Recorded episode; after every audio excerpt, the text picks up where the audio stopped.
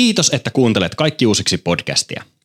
Tiesithän, että tätä podcastia tuottaa Kansan uutiset, eli Kusari, eli KU, joka on laadukas ja mielenkiintoinen aikakauslehti. Minä ja Jussi ollaan KUssa töissä, eli jos sä tykkäät tästä podcastista, mä oon aivan varma, että tykkäät myös meidän lehdestä. Jos haluat, että tätä podcastia tehdään myös jatkossa ja että tätä voi kuunnella ilmaiseksi, sun kannattaa tilata kansanuutiset osoitteesta ku.fi.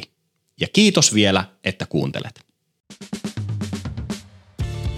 Hyvää päivää! Kuuntelet kaikki uusiksi podcasteja, jossa päivitellään yhteiskuntaa, taloutta, työelämää, ilmastoa, kulttuuria, politiikkaa ja muuta ihmiselämään vaikuttavaa toimintaa kriittisellä otteella. Mun nimeni on Toivo Haimi. Kuten viime jaksossa menimme lupailemaan, niin olemme saaneet vieraaksemme kaikki uusiksi podcastiin meidän vakio äänen Vasemmistoliiton puheenjohtaja Lee Anderssonin. Tervetuloa Lee. Kiitos, kiitos. Mukavaa olla täällä taas. Mahtavaa. Suoraan asiaan. Ylen äh, kyselytutkimuksessa viime viikolla vasemmistoliitolle mitattiin 8,5 prosentin kannatus. Äh, SDP nousi suosituimmaksi puolueeksi ohi kokoomuksen, vaikka kokoomus oli kärjessä vielä kuukausi sitten. Nopea kysymys heti alkuun. Mitä ajatuksia nämä uudet Gallup-luvut sinussa tuottaa? No kyllä se ensimmäinen ajatus oli, että nyt nämä kohut alkaa näkyä. Ähm, tämän kaltaiset kohut ja isot puheenaiheet näkyy yleensä vähän viiveellä gallupeissa, eli ei heti vaan, vaan niin kuin vähän ajan päästä ja nyt sitten tuli ne gallupit, jossa ikään kuin koko tämä hallituksen alkutaival sitten näkyy myöskin puolueiden kannatuksessa. Ja mun tulkinta on se, että kokoomuksen kannatuksessa näkyy ennen kaikkea nämä rasismikohut ja se erittäin heikko tapa – jolla kokoomus on pääministeripuolueena tätä hoitanut. Että näyttää siltä, että johtajuutta ei ole ja hallitus on ikään kuin kriisissä jo ihan alkumetreistä lähtien. Ja perussuomalaisten kannatuksessa taas näkyy ihan varmasti tämä hallitusohjelman sisältö. Eli myöskin kaikki ne pettyneet perussuomalaisten kannattajat, jotka eivät tienneet äänestävänsä vammaisiin lastensuojeluun kohdistuvien leikkausten puolesta tai työttömien – toimeentulotukea saavien pienituloisiin kohdistuvien leikkausten puolesta tai suomalaisen duunarin aseman heikentämisen puolesta.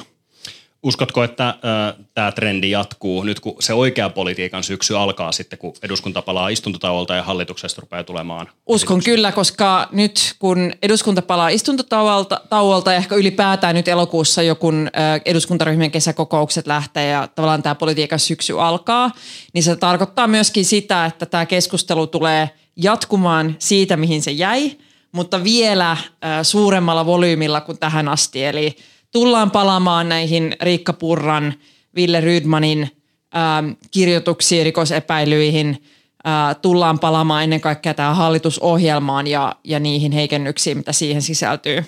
Ja hallitushan myöskin valmistelee nyt heti, heti syysistuntokaudelle monet näistä merkittävistä heikennyksistä, että esimerkiksi lakko-oikeuden rajoittamisen suhteen halutaan edetä heti, äh, työttömyysturvaheikennysten osalta halutaan edetä heti – Ähm, sosiaaliturvan indeksijäädytysten osalta halutaan edetä heti, eli tässä tuodaan jo paljon heikennyksiä heti tämän syysistuntokauden aikana eduskunnan käsittelyyn. Niin kuin tässäkin podcastissa on tullut aikaisemmin sanottu, niin tämä Orpon porvarihallituksen alku on ollut skandaalia skandaalin perään. Ja yksi ministeriö on jo vaihdettu toiseen, vaikka se politiikka ei ole edes kunnolla päässyt alkamaan. Hallitusohjelma on tehty, mutta sen enempää ei olla saatu nähdä. Li Andersson, kesäkuussa sä kuvailit KUn haastattelussa Orpon hallituksen alkuviikkoja farssiksi. Onko sun käsitys edelleen sama? Käsitys on ehdottomasti edelleen äh, sama. Ähm, se, että hallitus, hallituksen ministeri tai meinaa kaatua ensimmäisessä epäluottamusäänestyksessä on musta historiallista.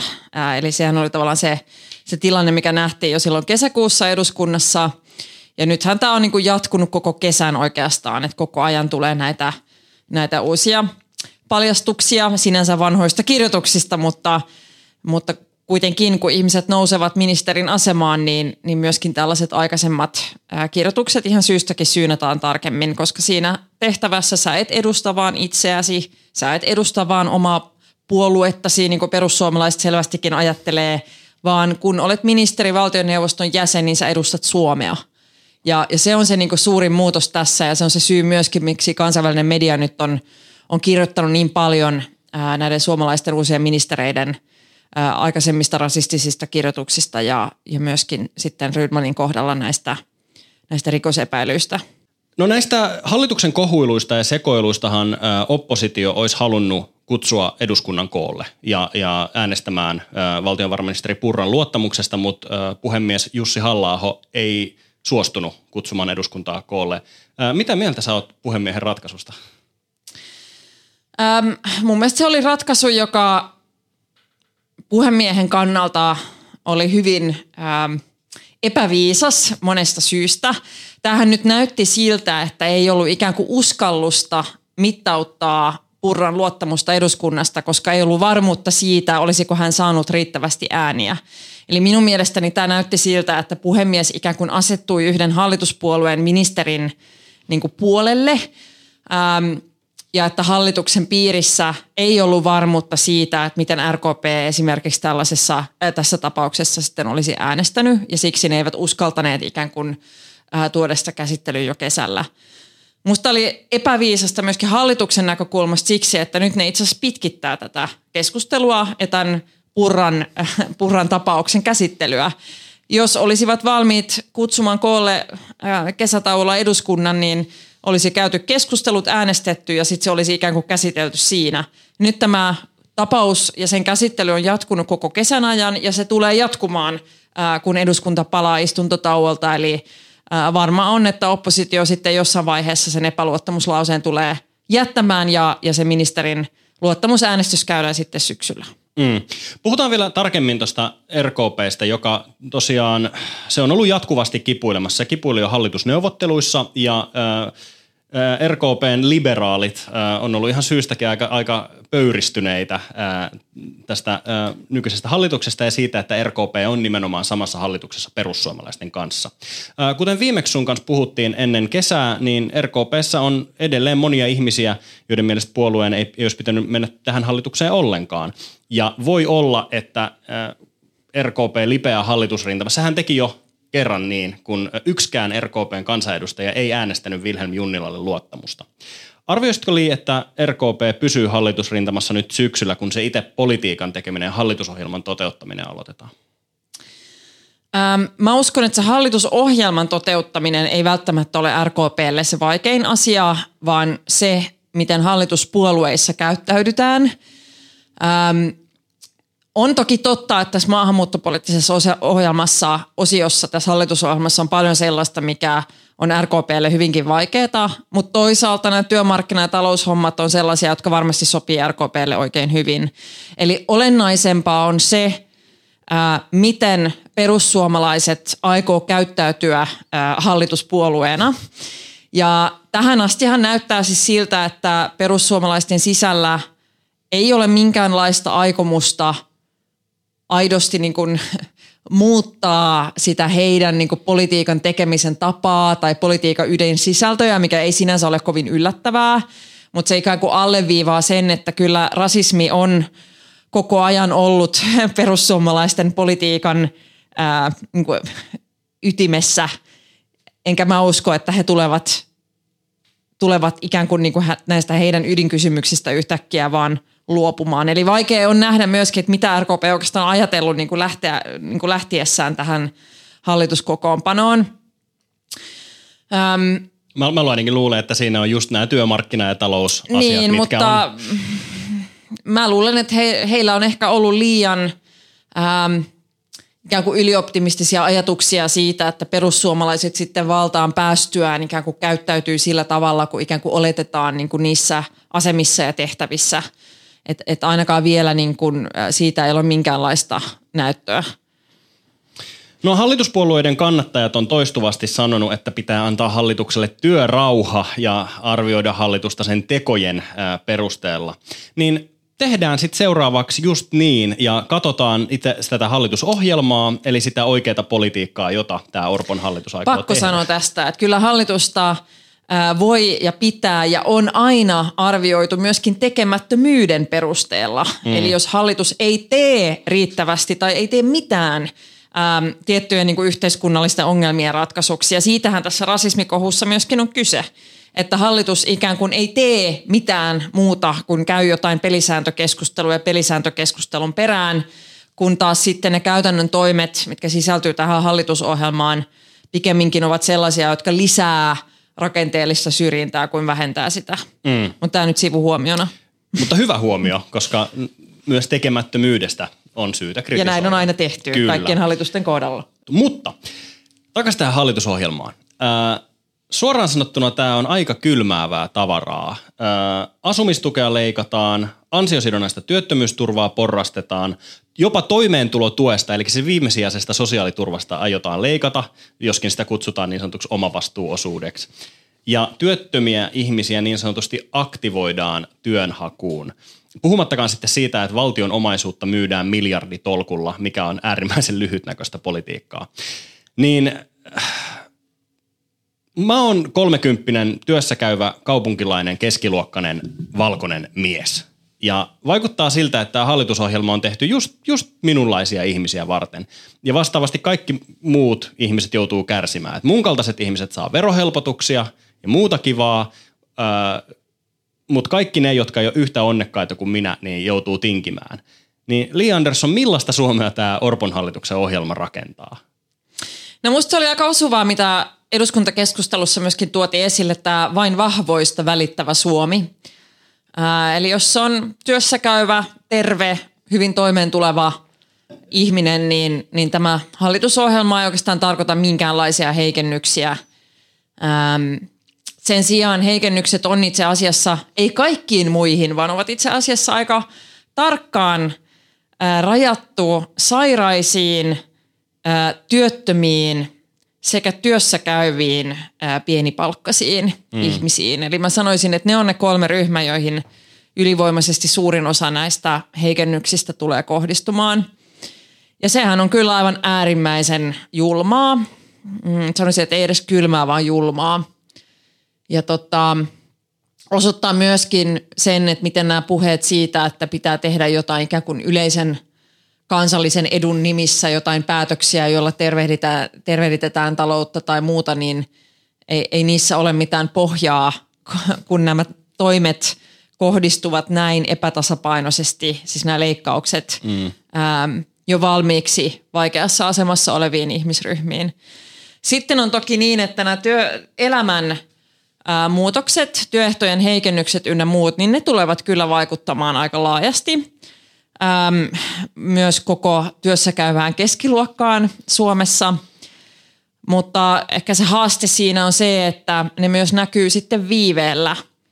Äm, työehtojen heikennykset alle 50 hengen yrityksissä esimerkiksi tai irtisanomissuojan – ähm, heikentäminen ei välttämättä ole sellaisia, jotka heti näkyy jokaisen kohdalla, vaan ne näkyy sitten ajan kanssa tai jos se oma työpaikka sitten joutuu taloudellisiin tai muun tyyppisiin vaikeuksiin, eli sitten niin kuin pahan päivän sattuessa. Mm. Yksi semmoinen äh, aika, aika radikaali äh, muutos, minkä hallitus aikoo tehdä, on se, että poliittisia lakkoja tai siis poliittisia mielenilmauksia työpaikoilla aiotaan suitsia, mutta ensimmäistä kertaa niin, että – se sakko, mikä poliittiseen lakkoon tai niin sanottuun laittomaan lakkoon osallistumisesta tulee, niin se ei tukkaan enää ammattiyhdistykselle, vaan työntekijälle itselleen.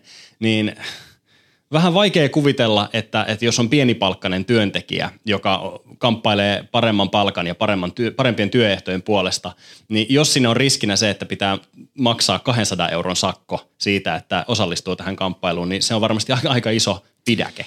Niin, nämä on, on päätöksiä, joilla pienipalkkaset pidetään pienipalkkasina. Siihenhän se johtaa myöskin, että jos heikennetään lakko-oikeutta, ihmisten mahdollisuuksia joko tukea muiden palkkataistelua tai itse osallistua siihen, niin totta kai se tulee näkymään myöskin palkkakehityksessä, koska työntekijäpuolen neuvotteluvoima perustuu viime kädessä siihen, että on myöskin sitten mahdollisuus työtaisteluun. Eli näillä toimilla niin kuin tavoitteena selvästikin on se, että ähm, työntekijöillä ja pienipalkkaisilla työntekijöillä erityisesti olisi entistä vähemmän mahdollisuuksia ikään kuin taistella omien etujensa puolesta. Täytyy myöskin sanoa, että minun mielestäni on melko naurettavaa, että tämä on se ensimmäinen asia, mihin hallitus tarttuu. Onko tämä ihmisten mielestä merkittävä ongelma Suomen, suomalaisessa työelämässä, poliittiset lakot? Vai olisiko meillä esimerkiksi akuutimpia ongelmia, jotka liittyy mielenterveysongelmiin tai työhyvinvointiin, työssä jaksamiseen, Olisiko meillä akuutimpia ongelmia, jotka liittyy esimerkiksi alipalkkaukseen, ulkomaalaisen työvoiman hyväksikäyttöön.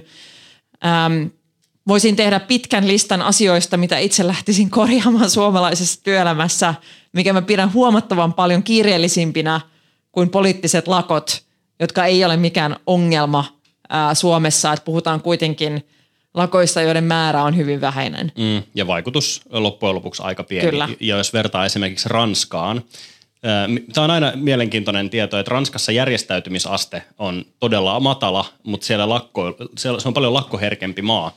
Ja silloin kun ranskalaiset lakkoilee, niin sitten ne todellakin lakkoilee.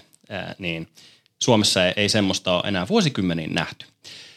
Mutta niin, nämä Orpon hallituksen suunnittelemat uudistukset, niin, niin luulisi, että Eteläranta 10 on hyvin tyytyväinen siitä, että puututaan poliittiseen lakkoiluun. Ja sitten kun, jos työnantajapuolelle sanoisi, että ulkomaisen työvoiman hyväksikäyttö tai uupumisesta johtuvat, johtuvat poissaolot tai sairauspoissaolot, niin ne on paljon vakavampi ongelma, niin voisin kuvitella, että Eteläranta 10 sanottaisiin niin kuin automekaanikko sanoisi, että ei se ole vika, se on ominaisuus, joka kuuluukin työelämään. Niin, siis mun mielestä, jos miettii Eteläranta kymppiä tai myöskin niin kuin hallituspuolueiden työelämäasenteita, niin mun mielestä ne on niin kuin erittäin vanhanaikaisia. Tämä on todella vanhanaikainen, tämä on klassinen oikeisto hallitusohjelma. Tässä heikennetään täysin yksipuolisesti työntekijän asemaa. Se ei sisällä minkäänlaisia parannuksia siis työelämän laatuun tai työntekijöiden asemaan. Tässä ei minkäänlaista tasapainoa, ei edes pyrkimystä siihen – Tämä on pelkästään niin kuin pitkä, pitkä lista heikennyksiä työntekijöiden asemaan ja työehtoihin. Ja hallitushan kovasti tykkää käyttää tätä argumenttia, että muut Pohjoismaat sitä ja muut Pohjoismaat tätä, mutta ei muu, muissa Pohjoismaissa tehdään näin epätasapainoisia ää, työelämä kokonaisuuksia tai näin epätasapainoista työelämäpolitiikkaa. Ja hallitus on myöskin poiminut vain ne huonoimmat puolet niin kuin jokaisesta maasta, että katsonut, että missä on ikään kuin aita matalampana kuin meillä, niin mennään sieltä, mutta sitten on kokonaan unohtanut ne asiat, mitkä on paremmin muissa Pohjoismaissa kuin mitä täällä Suomessa, mitä tulee työelämälainsäädäntöön. Ja kaikkeen muuhunkin. Esimerkiksi jos meillä olisi sama kokonaisveroaste kuin Tanskassa, niin meillä ei olisi yhtään valtionvelkaa. Et mi- miksi se Tanskan malli sopii joihinkin asioihin, mutta joihinkin asioihin ei? No tämä on just se ongelma, kun poimitaan vain jotain tiettyjä yksittäisiä toimenpiteitä eikä, eikä jätetä sitä kokonaisuutta eikä huomioida sitä kokonaisuutta. Et toisaalta on myöskin niin, että esimerkiksi Ruotsi alkaa olla sellainen maa, mistä ei välttämättä kannatakaan ottaa hirveästi mallia, mitä tulee politiikkaan. Et se on erittäin epätasa-arvoinen maa, myöskin maa, jossa äm, tulo- ja etenkin varallisuuserot ovat kasvaneet erittäin merkittävästi, vielä vahvempi luokkayhteiskunta kuin Suomi. Se on maa, jossa koulutusjärjestelmä, terveydenhuolto on erittäin laajasti yksityistettyä – jossa asuntomarkkinat aika pitkälti toimii myöskin niin kuin, äh, keinottelun kohteena. Et se, että käytetään tällaista Pohjoismaa-argumenttia, niin varmaan herättää monissa sellaista ikään kuin selkäydinreaktiota, että joo, no Ruotsihan on niin kuin tämmöinen sosiaalidemokraattinen hyvinvointivaltio, mutta hyvin monessa suhteessa se ei ole äh, myöskään enää äh, monella mittarilla niin tasa-arvoinen tai maa. Mm. Ja, ja, tota, ja siinäkin näkyy se, mitä oikeistopuolueet sitten siellä ovat saaneet aikaiseksi niin aikoina, kun ovat olleet vallassa. Palataan vielä siihen Orpon hallitusohjelmaan ja, ja tota, äh, kun luin sitä ensimmäisen kerran, niin, niin mulle tuli mieleen äh, se, että siinä on kyseessä samanlainen transformatiivinen hallitusohjelma, mikä oli äh, Rinteen Marinin hallituksen ohjelma, mutta vaan täysin toiseen suuntaan. Että tässä on tarkoitus tehdä semmoisia uudistuksia, mitkä jää mahdollisesti pysyväksi tai ainakin semmoisiksi, mitä on hyvin vaikeaa seuraavan hallituksen peruuttaa. Et politiikassa on verrattain helppoa jakaa rahaa yhdestä budjettimomentista toiseen ja sitten seuraava hallitus, jos se on eri ideologialtaan, niin se pystyy sitten peruuttamaan nämä. Mutta Orpon hallitus selkeästi ainakin yrittää tehdä työelämään ja talouspolitiikkaan sellaisia muutoksia, mitä on hyvin vaikea peruuttaa. Esimerkiksi valtion omaisuuden myynti. Kun se on kerran myyty, niin sitä ei valtio hevillä osta takaisin. Niin ootko Li samaa mieltä, että tässä on transformatiivinen hallitus? On joo, että siis jos katsoo valtioomaisuuden myyntiä, erittäin hyvä esimerkki, että se on tavallaan peruuttamaton päätös ja nehän on erittäin mittavat ne myynnit tässä, että puhutaan noin neljästä miljardista. Mm. Öm, työelämäuudistukset on myöskin erittäin hyvä esimerkki, että kokemus osoittaa, että kun on sitten kerran sitä irtisanomissuojaa heikennetty, niin, niin hyvin vaikeaa on sitten saada aikaiseksi vastaavanlaisia rakenteellisia muutoksia, jotka parantaisivat sitä, koska se huuto tulee aina siitä, että meidän kilpailukyky heikkenee ja mm. jne. Ähm, mun mielestä ehkä yksi sellainen piirre tässä hallitusohjelmassa, tässä itse asiassa leikataan niin kuin absoluuttisesti vähemmän kuin mitä kokoomus ilmoitti tekevänsä, että nämä kokonaisleikkaukset on noin neljä miljardia tässä.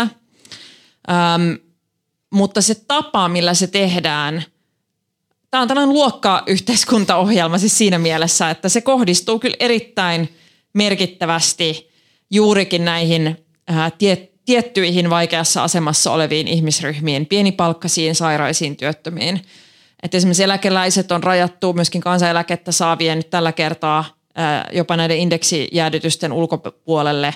Että on tavallaan niin kuin valittu mun mielestä jotenkin vähän tarkemmin tietyt ryhmät, mutta heihin kohdistuu sitten vielä kovempia heikennyksiä ja leikkauksia kuin mitä esimerkiksi Sipilän hallituksen aikana. Mm. Myöskin työttömyysturvaan tehtävät leikkaukset ja heikennykset on, on isompia kuin ja merkittävimpiä kuin, kuin Sipilän hallituksen aikana. Joo, ja, ja lisäksi tuohon vielä päälle äh, sosiaali- ja terveysalan... Äh, tota... Joo, mutta si- siinä mun täytyy sanoa, että ehkä ainoa tämmöinen, ainakin tähän asti, katsotaan mitä tapahtuu, mutta ainoa iloinen, ainoa iloinen yllätys siinä on se, että Mielestäni sote-puolella ei ollut niin paljon tällaista ikään kuin transformatiivista muutosta. Mm. Et itse pelkäsin sitä, että tämä kokoomuksen perusterveydenhuollon yksityistämismalli olisi tehnyt paluuta. On vähän siihen viittavia kirjauksia, mutta ei ole sinänsä siis mitään sen kaltaista suoraan siinä – ohjelmassa sovittuna, että tämä sinänsä erittäin heikosti perusteltu ja huono malli siitä, että pitäisi satoja miljoonia käyttää väliaikaisesti kelakorvausten nostamiseksi, niin siinäkin on kyse siis väliaikaisesta toimenpiteestä, että niin kuin muutamaksi vuodeksi nostetaan ja sitten se taas laskee.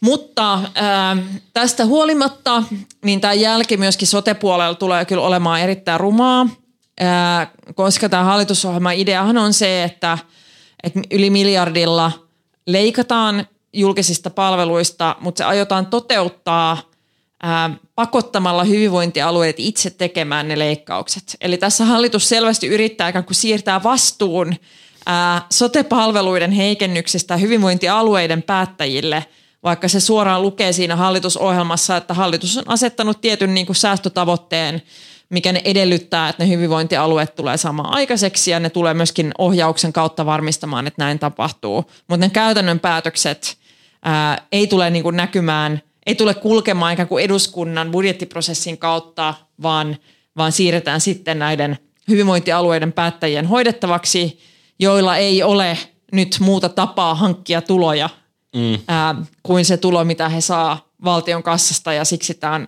on erityisen vaikea kyllä – kyllä näille juuri perustetuille hyvinvointialueille.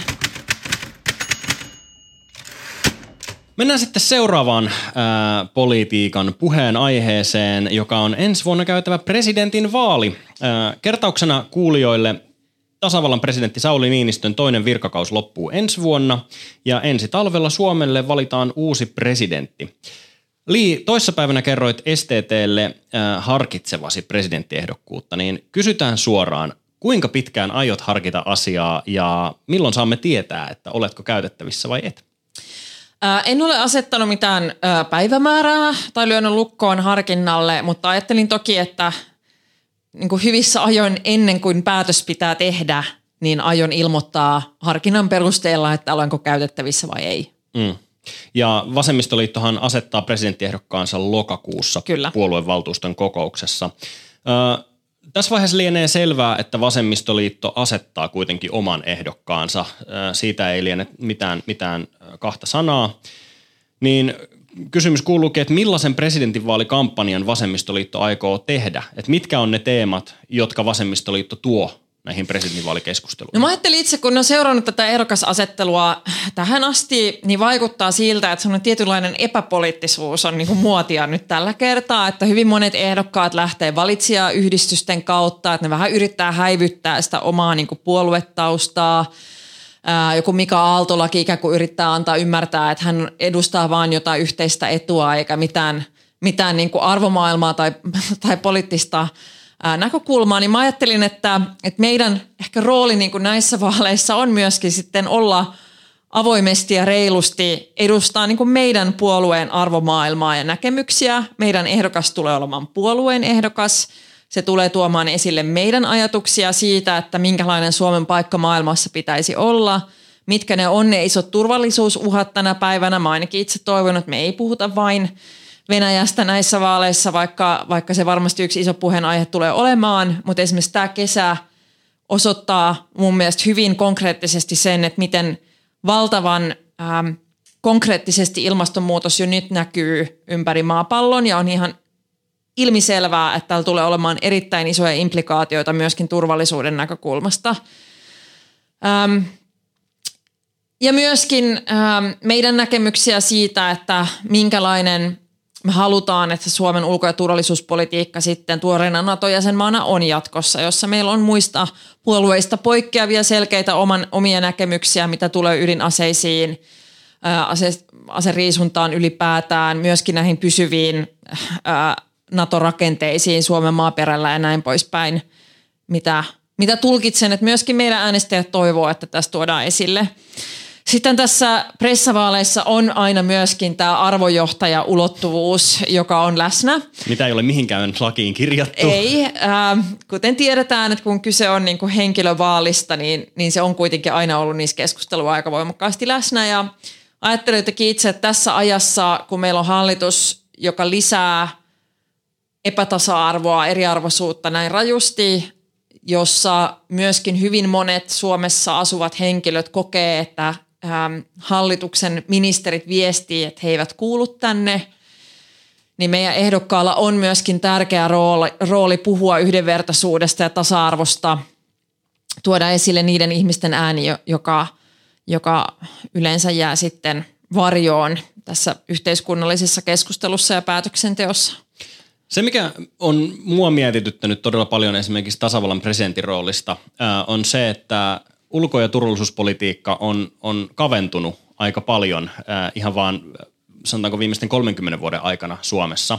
Et Suomen ulkopolitiikka on aika laajalti EUn yhteistä, yhdessä sovittua ulkopolitiikkaa, ja EUn ulkopolitiikan sopimisesta vastaa Suomen kulloinenkin hallitus, eli valtioneuvosto ja ulkoministeri. Ja sitten turvallisuuspolitiikka taas on NATO-jäsenyyden myötä Naton, Naton yhdessä sopimaa, eli NATO-maiden yhdessä koordinoimaa. Niin mikä on Li Andersson sun näkemys siitä, että kuinka paljon Suomella on omaa, sitä paljon puhuttua liikkumavaraa ulko- ja turvallisuuspolitiikassa ja kuinka paljon tasavallan presidentti pystyisi sitä käyttämään hyväkseen? Kyllä Suomella on mun nähdäkseni liikkumavaraa, että kyse on myöskin siitä, että paljonko sitä halutaan ää, ottaa, että kuinka paljon haluaa liikkua, mm-hmm. sanotaan näin. Ähm, Mehän ollaan puhuttu koko ajan myöskin tämän NATO-jäsenyysprosessin yhteydessä siitä, että me emme halua, että Suomi ikään kuin itse kapeuttaa sitä omaa ulkopoliittista liikkumavaraansa, vaan että Suomi myöskin jatkossa, tai ehkä entistä vahvemmin jatkossa, äm, toimisi ihmisoikeusperustaisesti, olisi uskallusta kritisoida Turkkia vaikkapa, jos, jos maa sitten syyllistyy kansainvälisen oikeuden vastaisiin hyökkäyksiin – maan rajojensa ulkopuolella, to, toki kaikki muutkin maat, jotka näin tekee. Ähm, että tämähän on ikään kuin, niin kuin työtä, mitä jokainen maa voi tehdä siitä huolimatta, että sitten EU-pöydissä esimerkiksi myöskin pyritään niin kuin yhteensovittamaan ja löytämään yhteisiä kantoja ja nähdään, että, että myöskin EU on niin kuin vaikuttavampi silloin, kun EU voi puhua yhdessä yhtenä suuna.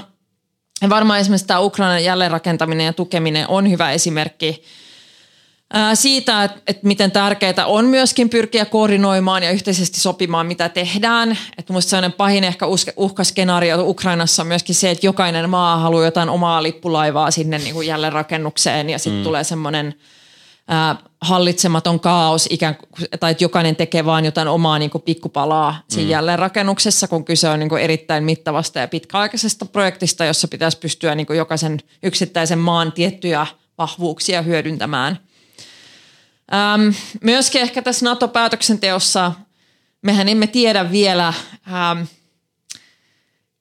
mitä tämä maailmanpoliittinen tilanne niin kuin tuo mukanaan tulevien vuosien aikana. Mutta kyllä mä näen, että on aika paljon myöskin sitten siitä ulko- ja turvallisuuspoliittisesta johdosta kiinni, että minkälaista roolia sitten Suomi ottaa Natossa tai kuinka paljon ollaan valmiita niitä omia näkemyksiä siellä tuomaan esille. Että se kuitenkin perustuu myöskin konsensukseen se päätöksenteko siellä. Kyllä. No, viimeinen kysymys. Mua kiinnostaa tietää, että millainen olisi vasemmistoliiton näkökulmasta hyvä tulos presidentinvaalissa. Et muistutuksena, että puolueen kaikkien aikojen paras kampanja tehtiin vuonna 2012, kun silloin, silloinen kulttuuriministeri Paavo Arhimäki sai 5,48 prosenttia äänistä. Li, mihin sä olisit puolueen puheenjohtajana tyytyväinen tällä kertaa?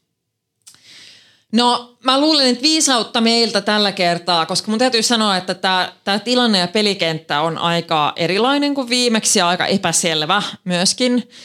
Ähm, niin en pidä viisaana, että asetetaan ikään kuin tällaista jotain tiettyä numeroa ja sanotaan, että on hyvä tai huono kampanja sen perusteella, vaan ehkä enemmänkin niin, että miten paljon saadaan näkyvyyttä ja tilaa meidän teemoille, kannatusta niille myöskin muilta ehdokkailta, ikään kuin vaikutettua siihen agendaan näissä vaaleissa ja minkälainen kampanja ylipäätänsä saadaan tehtyä, että saadaanko myöskin sitten aktivoitua – ihmisiä näiden meidän tärke- meille tärkeiden teemojen taakse, saadaanko nuoria liikkeelle. Ollaan puhuttu tosi paljon myös puolueen sisällä siitä, että halutaan tehdä kampanjaa, jolla pyritään mahdollisimman paljon niin puhu, ähm, luomaan tilaa ihmisten kanssa keskustelulle ja myöskin niin puhumaan ihmisille suoraan. Hyödyntäen sosiaalista mediaa, järjestämällä ähm, kansalaiskeskustelutilaisuuksia myöskin ehkä vähän pienemmillä paikkakunnilla, että ei tehdä myöskään semmoisen niin perinteisen kaavan mukaisen kampanjan, vaan yritetään mahdollisimman paljon panostaa vuorovaikutukseen. Et mulla on ehkä sellainen olo, että, että se on asia, mitä tässä ajassa erityisesti tarvitaan. Vuorovaikutusta. Kyllä. Kiitos paljon tästä keskustelusta kansanedustaja Vasemmistoliiton puheenjohtaja Li Andersson. Kiitos. Tässä oli tämänkertainen Kaikki uusiksi podcast. Kiitos, että kuuntelit. Muistathan myös tilata meidät sieltä, mistä podcastisi saatkaan. Jos tämä keskustelu herätti sussa ajatuksia, niin kerrothan niistä myös meille. Meidät löytää helpoiten Instagramista Miukumauku kansanuutiset. Voit myös lähettää postikortin osoitteeseen Hämeentie 105A 00550 Helsinki. Kaikki uusiksi podcastia tuottaa kansanuutiset eli Kusari eli KU, joka on todella hyvä lehti.